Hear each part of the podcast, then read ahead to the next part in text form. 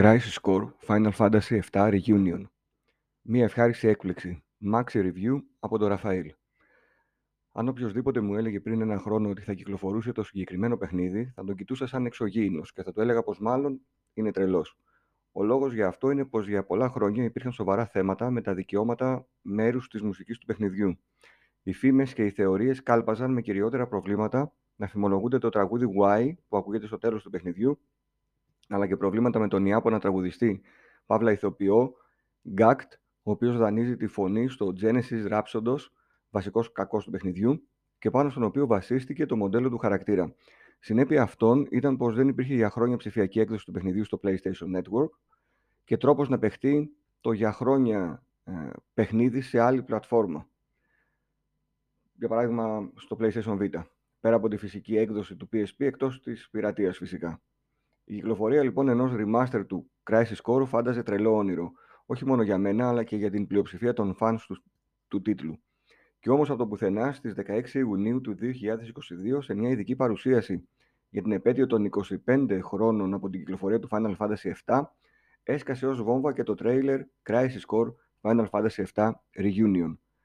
Φήμες υπήρχαν, αλλά με όλη την προϊστορία δύσκολα τις πίστεψε κανείς. Πάμε λοιπόν να δούμε κατά πόσο αξίζει το νέο παιχνίδι να επενδύσετε τα λεφτά σας και το χρόνο σας για αυτό. Γραφικά. Ξεκινώντας λοιπόν θα ήθελα να πω ότι έχει γίνει φανταστική δουλειά με αγάπη και μεράκι. Και εδώ μπορώ να ονειρεύομαι ένα παράλληλο σύμπαν όπου το Final Fantasy VII δέχτηκε ένα remake με την ίδια αγάπη και μεράκι. Το μόνο remaster στο οποίο έχει γίνει παρόμοιας ποιότητας δουλειά είναι αυτό του πρώτου Nier, του Nier Replicant, version 1 κτλ. κτλ το οποίο όπως είχε πει και ο ίδιος ο δημιουργός είναι κάτι ανάμεσα σε remaster και remake. Κάθε 3D μοντέλο έχει φτιαχτεί από την αρχή, με νέα 60 FPS animations και με λεπτομέρεια που αντιστοιχεί σε αυτή ενός πολύ καλού παιχνιδιού των PS4 και Xbox One. Παρόμοια αγάπη έχουν δεχθεί και τα textures των περιβάλλοντων. Ο σχεδιασμός των επιπέδων είναι ολόιδιος και δεν έχει αλλάξει η δομή τους. Τα cutscenes που είναι σε πραγματικό χρόνο δείχνουν φανταστικά, ενώ όσα ήταν full motion video έχουν δεχθεί ψηφιακή επεξεργασία, μάλλον μέσω νευρονικού δικτύου, για να γίνουν αυτόματα upscale σε 4K ανάλυση. Δυστυχώς όμως παραμένουν στα 30 frames σε αντίθεση με το υπόλοιπο παιχνίδι και αυτό μου ήταν πολύ προφανές σε συγκεκριμένες σκηνές όπου υπάρχει διάλογος και κίνηση των χαρακτήρων. Ακόμα πιο περίεργο είναι πως ενώ η ποιότητα των συγκεκριμένων cutscenes ήταν πραγματικά εντυπωσιακή για την εποχή που κυκλοφόρησε το παιχνίδι, υπάρχει μεγάλη διαφορά μεταξύ των 3D μοντέλων που χρησιμοποιούν και αυτών που βλέπουν στο υπόλοιπο παιχνίδι. Αυτός ο διχασμός δεν είναι κάτι το πραγματικά ενοχλητικό, αλλά σίγουρα θα κάνει εντύπωση στον οποιονδήποτε. Στις μάχες βλέπουμε εφέ και particles που ταιριάζουν σε σύγχρονο παιχνίδι. Ομοίως, κατά τη χρήση των summons, ε, όπως ο iFrit, βλέπουμε νέα καταπληκτικά pre-render cutscenes που αντιστοιχούν σε σύγχρονο state of the art παιχνίδι. Έπαιξα μεγάλο μέρος του παιχνιδιού στο Xbox Series X και το παιχνίδι έτρεχε φανταστικά στα 60 καρέ ακατέβατα. Η ανάλυση ήταν 4K, 260p, αλλά upscaled από 1440p. Παρόμοια τρέχει και σε κονσόλες PlayStation 5. Το αποτέλεσμα σε μια καλή 4K τηλεόραση για παιχνίδι που έγινε remaster είναι από την πλατφόρμα του PSP, είναι απλά εντυπωσιακό. Το μόνο αρνητικό θα έλεγα είναι το aliasing, όταν βλέπεις από κοντά τα μαλλιά των χαρακτήρων, το οποίο είναι κλασικό συστατικό των παιχνιδιών του Square Enix. Ίσως φαίνεται περίεργο σε κάποιους, ότι στέκομαι σε αυτό, αλλά τα σπίκι άνιμε μαλλιά είναι από τα πιο σκληροπυρηνικά χαρακτηριστικά της αισθητικής του Final Fantasy VII. Λόγω του διαλύματος των Χριστουγέννων έπρεπε να ταξιδέψω σε άλλη χώρα και τελείωσα το παιχνίδι στο Xbox Series S. Και εκεί το παιχνίδι έτρεχε 60 καρέ αλλά σε ανάλυση 1080p. Ο τίτλος είναι επίσης διαθέσιμος για PC και Nintendo Switch. Η διαφορά στα γραφικά δεν είναι τρομακτική. Είδε σε καλή τηλεόραση, με καλό upscaler βέβαια το παιχνίδι, με εντονότερη διαφορά το εντονότερο aliasing λόγω της χαμηλότερης ανάλυσης. Παρακάτω θα βρείτε μία εικόνα για όσους δείτε και το γραπτό μας review. Α, υπάρχει και η πηγή όπου είναι ο επίσημος λογαριασμός του Final Fantasy VII στο Twitter με το πώς τρέχει το παιχνίδι σε κάθε πλατφόρμα. Το μενού είναι λίγο, τα μενού είναι λίγο αλλαγμένα και έχουν βελτιωθεί ώστε να είναι πολύ κοντά, ειδικά στους χρωματισμούς, σε αυτά του Final Fantasy VII Remake. Αυτό είναι μια εξαιρετική προσθήκη που δίνει στους παίχτες που θα παίξουν και τα δύο παιχνίδια την αίσθηση πως σχετίζονται και είναι ενιαία. Πάμε τώρα στην ιστορία, πριν περάσουμε στο τομέα του gameplay. Οπωσδήποτε πρέπει να σταθώ στην ιστορία αλλά και συγκεκριμένα ερωτήματα που θα έχουν οι νεοφερμένοι. Πρέπει να έχω παίξει άλλα 6 Final Fantasy για να παίξω αυτό; Όχι. Κάθε αριθμημένος τίτλος Final Fantasy είναι ένα ξεχωριστό και αυτόνομο σύμπαν, με δικό του lore και αισθητική. Ο δημιουργός της σειράς, Hironobu Sakaguchi, πίστευε πως το πρώτο παιχνίδι της σειράς θα είναι και το τελευταίο του παιχνίδι. Έτσι και το Final Fantasy στον τίτλο. Και δεν ήθελε να υπάρχει κάποιο sequel ή prequel. Αυτή η αυτονομία διατηρήθηκε και στα επόμενα παιχνίδια μέχρι την έξοδο του Sakaguchi από τη Square το 2003 και του Final Fantasy X και X2, δηλαδή το 2 του Final Fantasy X, για να μην μπερδευόμαστε. Πρέπει όμως να αναφέρω ότι το παιχνίδι είναι ένα τεράστιο spoiler για σημαντικά γεγονότα και ανατροπές του πρωτότυπου Final Fantasy VII του 1997. Δηλαδή, δεν μπορώ να παίξω αυτό το παιχνίδι χωρίς να έχω παίξει το Final Fantasy VII ή το remake. Φυσικά μπορείς, απλά θα είναι λίγο διαφορετική η εμπειρία σου. Το διαφορετικό δεν είναι απαραίτητα και κακό.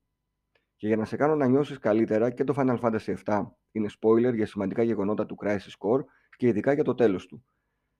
Για το Final Fantasy VII Remake ισχύει το ίδιο; Όχι, γιατί το παιχνίδι δεν είναι απόλυτο remake, αλλά ένα sequel το οποίο περιλαμβάνει μόνο το κομμάτι της Midgar και το χρονοδιάγραμμα των μετέπειτα γεγονότων μάλλον θα αλλάξει στα μετέπειτα παιχνίδια. Γι' αυτό και στο τέλος του Remaster Crisis Core γράφει To be continued in Final Fantasy VII.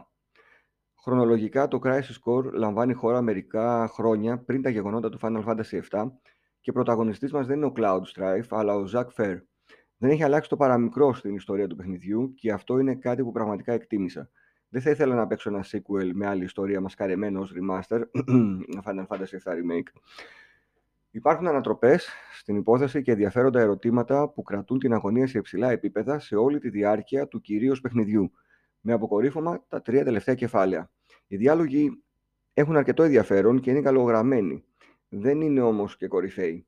Παράλληλα, για τους παίχτε που δεν έχουν επαφή με τέτοια παιχνίδια, ίσως φανεί αρκετά περίεργη η έλλειψη σοβαρότητας σε κάποιους από αυτούς. Όπως βοηθά στο να υπάρξει σημαντική εξέλιξη στην προσωπικότητα του κυρίως χαρακτήρα του Ζακ, ενώ τέλος, για όσους έχουν επαφή με το Final Fantasy VII, αξίζει να σημειωθεί πως θα συναντήσουν αγαπημένους ε, χαρακτήρες όπως η Aerith, ο Sephiroth, ο Cloud, η Tifa κτλ. Ο τομέας του gameplay τώρα είναι ο καλύτερος και ο πιο αισθητά βελτιωμένος στο παιχνίδι. Πλέον η μάχη λαμβάνει χώρα σε πραγματικό χώρο με ελαφρά hack and slash στοιχεία δράσης. Στην έκδοση του PSP είχαμε στο κάτω δεξί μέρος της οθόνης μία συστοιχεία από επιλογές όπου κάθε στήλη αντίστοιχη σε μια ενέργεια που μπορεί να κάνει ο χαρακτήρας, παραδείγματος χάρη επίθεση, χρήση ματήρια, σε συγκεκριμένη θέση, χρήση πόσων κτλ. Ε, το σύστημα αυτό ήταν πολύ αργό και τιμωρούσε τον παίχτη για τον χρόνο που δαπανά να πατάει από τη μία στήλη στην άλλη, αλλά και για το αν αργούσε να πάρει απόφαση για το τι θέλει να κάνει, π.χ. να θεραπευτεί. Αυτό συμβαίνει γιατί οι εχθροί δεν θα σε περιμένουν να σκεφτείς και να βρεις την κίνησή σου. Στο remaster αυτό το πρόβλημα έχει εξαλειφθεί τελείως. Πλέον υπάρχει συγκεκριμένο πλήκτρο που αντιστοιχεί στην εκτέλεση επίθεσης με το σπαθί μας. Πλήκτρο για ρόλο, αποφυγή, τρέξιμο με πάτημα του αριστερού αναλογικού ή κρατημένη τη δεξιά σκανδάλη και τέλος πλήκτρο για μπλοκάρισμα με το σπαθί μας. Με πολλαπλά πατήματα της επίθεσης μπορούμε να εκτελέσουμε κόμπο και να συνδυάσουμε χρήση ειδικών κινήσεων ή μαγείας. Η χρήση αυτών δαπανά τους αντίστοιχους πόρους mana, AP για ειδικές κινήσεις και MP για μαγείες, ενώ όλες αυτές οι προσθήκε κάνουν το παιχνίδι πολύ φιλικό σε νέους παίκτες και δίνουν μια αίσθηση συνοχής με το Final Fantasy VII Remake. Για να εκτελέσουμε ειδικές κινήσεις ή μαγείες, πρέπει να έχουμε στην κατοχή μας και να φορέσουμε το αντίστοιχο ματήρια. Η χρήση τους σε σχέση με την έκδοση του PSP έχει απλοποιηθεί και είναι άμεση. Απλά με το πάτημα του LB ή του R1 για το PlayStation ενεργοποιούνται άμεσα έξι συντομεύσεις, οι οποίες αντιστοιχούν στα τέσσερα βασικά κουμπιά και στις δύο σκανδάλες. Έτσι μπορούμε να χρησιμοποιήσουμε άμεσα οποιαδήποτε από τα έξι ματήρια. Για παράδειγμα, κάποιες ειδικές κινήσεις με το σπαθί γίνονται δυνατότερες ανάλογα με τα πόσα κανονικά χτυπήματα έχουν προηγηθεί με το σπαθί. Συνεπώς, είναι σημαντικό να εκτελεστούν στο τέλος ενός κόμπο. Ο χαρακτήρας ξεκινάει με 4 θέσεις για ματήρια και 2 θέσεις για αξεσουάρ. Στη συνέχεια του παιχνιδιού και εκτελώντας συγκεκριμένα quests, δηλαδή αποστολές, μπορούμε να αυξήσουμε αυτό το όριο σε 6 και 4 θέσεις για ματήρια και αξεσουάρ. Τα ματήρια και τα αξεσουάρ είναι πυρήνας για τη δημιουργία διαφορετικών builds. Κάποια αξεσουάρ μπορούν για παράδειγμα να αυξήσουν τα στατιστικά μας, όπως τη ζωή, άμυνα ή επίθεση, να μειώσουν τη ζημιά που παίρνουμε από κάποια elemental, μαγεία, όπως ο πάγος, ακόμα και να την απορροφήσουν τελείως ή ακόμα καλύτερα να αντιστρέψουν τη ζημιά που θα μας έκανε σε αναπλήρωση της ζωής μας. Για τους παίχτες που θέλουν να τερματίσουν το παιχνίδι στη hard δυσκολία ή να ολοκληρώσουν όλες τις αποστολές, αυτό είναι απαραίτητο για να ξεκλειδώσουν και να αγοράσουν τα καλύτερα από αυτά. Συγκεκριμένα, η ενέργεια του χαρακτήρα μας και η ζημιά που μπορεί να προκαλέσει δεν μπορούν να ξεπεράσουν το 9.999. Παρόμοια, τα Max MP και AP περιορίζονται στα 999. Με τη χρήση συγκεκριμένων αξεσουάρ μπορούμε να αυξήσουμε αυτά τα όρια σε 99,999 και 9,999 αντίστοιχα και παράλληλα να έχουμε και άλλες ευεργετικές ιδιότητες όπως συνεχή αναπλήρωση της ενέργειάς μας. Τα ματήρια χωρίζονται σε τέσσερις κατηγορίες. Πρώτον, Magic Materia, πράσινου χρώματος. Μας επιτρέπουν να χρησιμοποιήσουμε είτε αμυντικά, Fire ή Darkness, είτε επιθετικά ξόρκια, Cure, Regen ή Barrier, κατά τη διάρκεια της μάχης. Δεύτερον, Command Materia με κίτρινο χρώμα. Μας επιτρέπουν να χρησιμοποιήσουμε ειδικές κινήσεις κατά τη διάρκεια της μάχης, π.χ. δυνατό χτύπημα, κυκλικό χτύπημα. Και κάποια από αυτά προκαλούν σοβαρούς πονοκεφάλους για τους εχθρούς μας. Για παράδειγμα, το Stop Blade μπορεί να παγώσει το κύλημα του χρόνου για τον εχθρό ή το Death Blade που μπορεί να τον σκοτώσει απευθείας. Τρίτον, Special Materia, μοβ χρώματος. Παρέχουν ε, βελτιώσεις και τροποποιήσεις στα στατιστικά του ZAG. Π.χ. το HP Up ανεβάζει τη μέγιστη ενέργειά μας ή στις ικανότητας Digital Mind Wave που θα τα πούμε παρακάτω. 4. Support Materia, μπλε χρώματος. Προσθέτουν διάφορα εφέ για να αυξήσουν το τρέχον εξοπλισμένο Magic ή Command Materia, π.χ. με το Dualcast. Όταν χρησιμοποιήσουμε ένα μαγικό όπως το Fire, μια φορά ο Ζακ το επαναλαμβάνει αυτόματα και δεύτερη φορά. Υπάρχουν όμως αρκετά λιγότερα ματήρια υποστήριξης του Crisis Core μέχρι το επίπεδο 5. Το παιχνίδι τα, το αναπαριστά αυτό με αστεράκια. Όμως το πόσο εμπειρία έχει μαζέψει το κάθε ματήρια και το πόσο χρειάζεται για το επόμενο επίπεδο δεν είναι ορατός στον παίχτη. Αν ένα ματήρια έχει φτάσει τα 5 επίπεδα, τότε είναι τερματισμένο. Master δηλαδή. Και δεν μπορεί να ανέβει περαιτέρω. Μπορούμε όμως να συνδυάσουμε δύο ματήρια για να δημιουργήσουμε ένα νέο ματήρια με καλύτερα bonuses. Τα δύο ματήρια που συνδυάζουμε δεν χρειάζεται να είναι ε, ίδια και συνδυάζοντας διαφορετικά ματήρια μπορούμε να φτιάξουμε ένα νέο τρίτο ματήρια. Αν το άθροισμα των επιπέδων αστεριών των δύο ματήρια που συνδυάζουμε είναι μεγαλύτερο ή ίσο του 6, τότε το αποτέλεσμα είναι πιο ισχυρό ματήρια, π.χ. τερματισμένο fire και fire ίσον fire.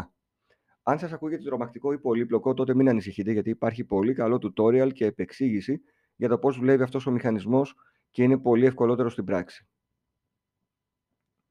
Αργότερα στο παιχνίδι μας δίνει τη δυνατότητα να χρησιμοποιήσουμε και αντικείμενα κατά τη διάρκεια του συνδυασμού, ώστε να ενισχύσουμε περαιτέρω το νέο ματήρια. Το Digital Mind Wave DMW είναι ένας νέος μηχανισμός που υπήρχε και στην έκδοση του PSP και αποτελείται από τρεις περιστρεφόμενους τροχούς.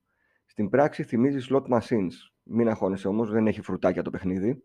Κάθε τροχός έχει πορτρέτα σημαντικών χαρακτήρων του παιχνιδιού, όπως ο Σέφυρος, Σέφυροθ και η Αέριθ, αλλά και αριθμούς. Αν φέρουμε 777, ανεβαίνει το level του χαρακτήρα μας. Αυτό δεν συμβαίνει εντελώς τυχαία, αλλά υπάρχει XP για τον χαρακτήρα ως κρυφό στατιστικό. Και όταν έχουμε περάσει το όριο για το επόμενο level, τότε αυξάνεται η πιθανότητα να φέρουμε 777. Γι' αυτό και μερικές φορές μπορεί να συμβεί ο χαρακτήρας μας να πάρει απανοτά 2 με 3 levels. Αν φέρουμε δύο ίδιους αριθμούς, 1 έως 6, το ματήρια που αντιστοιχεί στο slot του αριθμού ανεβαίνει level, ενώ με τρεις ίδιους θα ανέβει 2 levels. Αν φέρουμε τρία ίδια πορτρέτα, τότε ο Ζακ θα εκτελέσει το limit break που αντιστοιχεί στο χαρακτήρα. Τα πορτρέτα δεν είναι όλα διαθέσιμα από την αρχή και τα ξεκλειδώνουμε σιγά σιγά. Τα limit breaks διαφέρουν μεταξύ τους. Άλλο κάνουν, ε, άλλα κάνουν κάποια πολύ δυνατή επίθεση, άλλο μας θεραπεύει και αυξάνει την ενέργεια και το mana πέρα από το μέγιστο και άλλο μας ανεβάζει το στατιστικό μας ε, look και μας επιτρέπει να κάνουμε ευκολότερα critical hits και απανοτά limit breaks. Ο μηχανισμός του limit break έκοβε τη ροή στην έκδοση του PSP. Πλέον, μας δίνει τη δυνατότητα να ενεργοποιήσουμε όταν εμείς θέλουμε με το πάτημα ενός πλήκτρου. Έτσι, μπορούμε να θεραπευτούμε την καταλληλότερη στιγμή. Τέλος, αν τα δύο ακριανά πορτρέτα σταματήσουν τον ίδιο χαρακτήρα, τότε μπορεί να γίνουν ένα από τα τέσσερα. Ή θα αναπαραχθεί ένα cutscene που δείχνει μια αναδρομή μνήμη του Ζακ στο παρελθόν του χαρακτήρα, στον οποίο σταμάτησαν η αριστερή και η δεξιή τροχή, ή θα προβληθούν μερικά στιγμιότυπα από τα προηγούμενα cutscenes του παιχνιδιού, ή το DMW θα εισέλθει σε λειτουργία summon ή το combo, ε, έτσι καλούμε διάφορα summons για να επιτεθούν στον εχθρό δηλαδή, Ή τέλος, το Crisis Core Union DMW θα μπει στο Genesis Mode και θα δούμε αναδρομή για τον ε, Genesis ή και το Limit Break του. Κατά τη διάρκεια τώρα του παιχνιδιού μας δίνεται η δυνατότητα να εκτελέσουμε αποστολές, missions. Ελάχιστες από αυτές είναι υποχρεωτικές και μερικές θα πρέπει να τις ξεκλειδώσουμε μιλώντας σε συγκεκριμένους χαρακτήρες. Υπάρχουν κατά το σύνολο 300 αποστολές, όμως δεν είναι υποχρεωτικός. Αυτός ο αριθμός και η φιλοσοφία τους ήταν πως ένας παίχτης που είναι για λίγο έξω ε, με το PSP του μπορεί να κάνει 2-3 από αυτές για να περάσει γρήγορα το χρόνο του. Πέρα από μικροβελτιώσεις στις ανταμοιβές και το να γνωρίζουμε πόσοι θησαυροί υπάρχουν μέσα στην αποστολή, δεν υπάρχει κάποια άλλη αλλαγή στο κομμάτι αυτό. Καλό θα είναι να κάνετε ένα έστω μικρό ποσοστό από τις αποστολές αυτές, γιατί εκτός από το ότι δίνουν ως ανταμοιβή καλά ματήρια και αξεσουάρ, υπάρχουν συγκεκριμένες αποστολές που θα αυξήσουν το, το όριο των αξεσουάρ και ματήρια, όπως προανέφερα. Είναι λοιπόν άκρος απαραίτητο να κάνετε τις συγκεκριμένες αποστολές. Λόγω όλων των βελτιώσεων που ανέφερα στον τομέα της μάχης, το παιχνίδι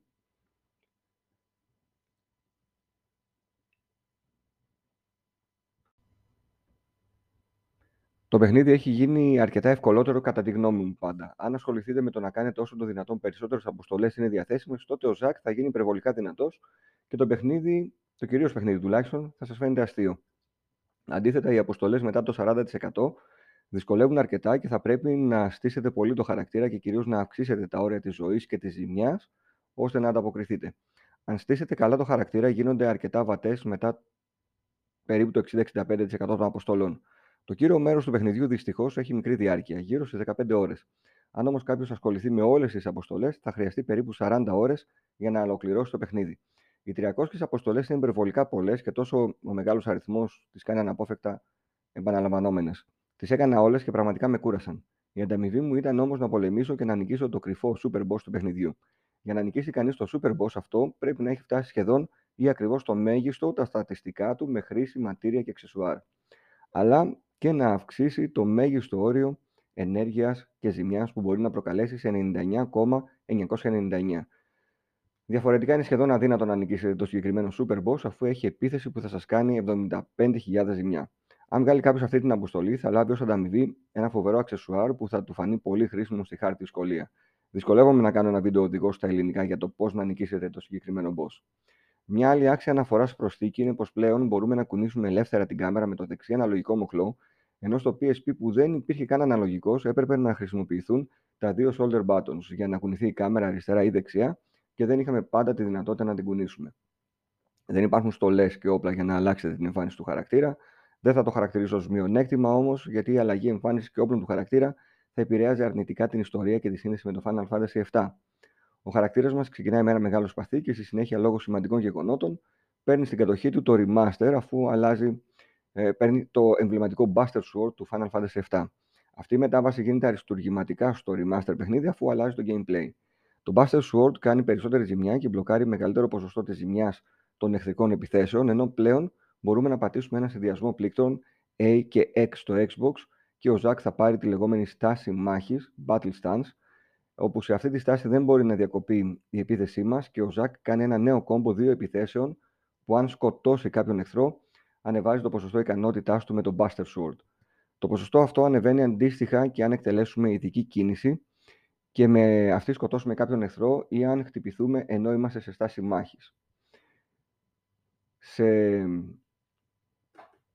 Υπάρχει όριο όμως για το πόσο μπορεί να ανέβει το ποσοστό με κάθε έναν από τους τρόπους σε κάθε μάχη και αποστολή.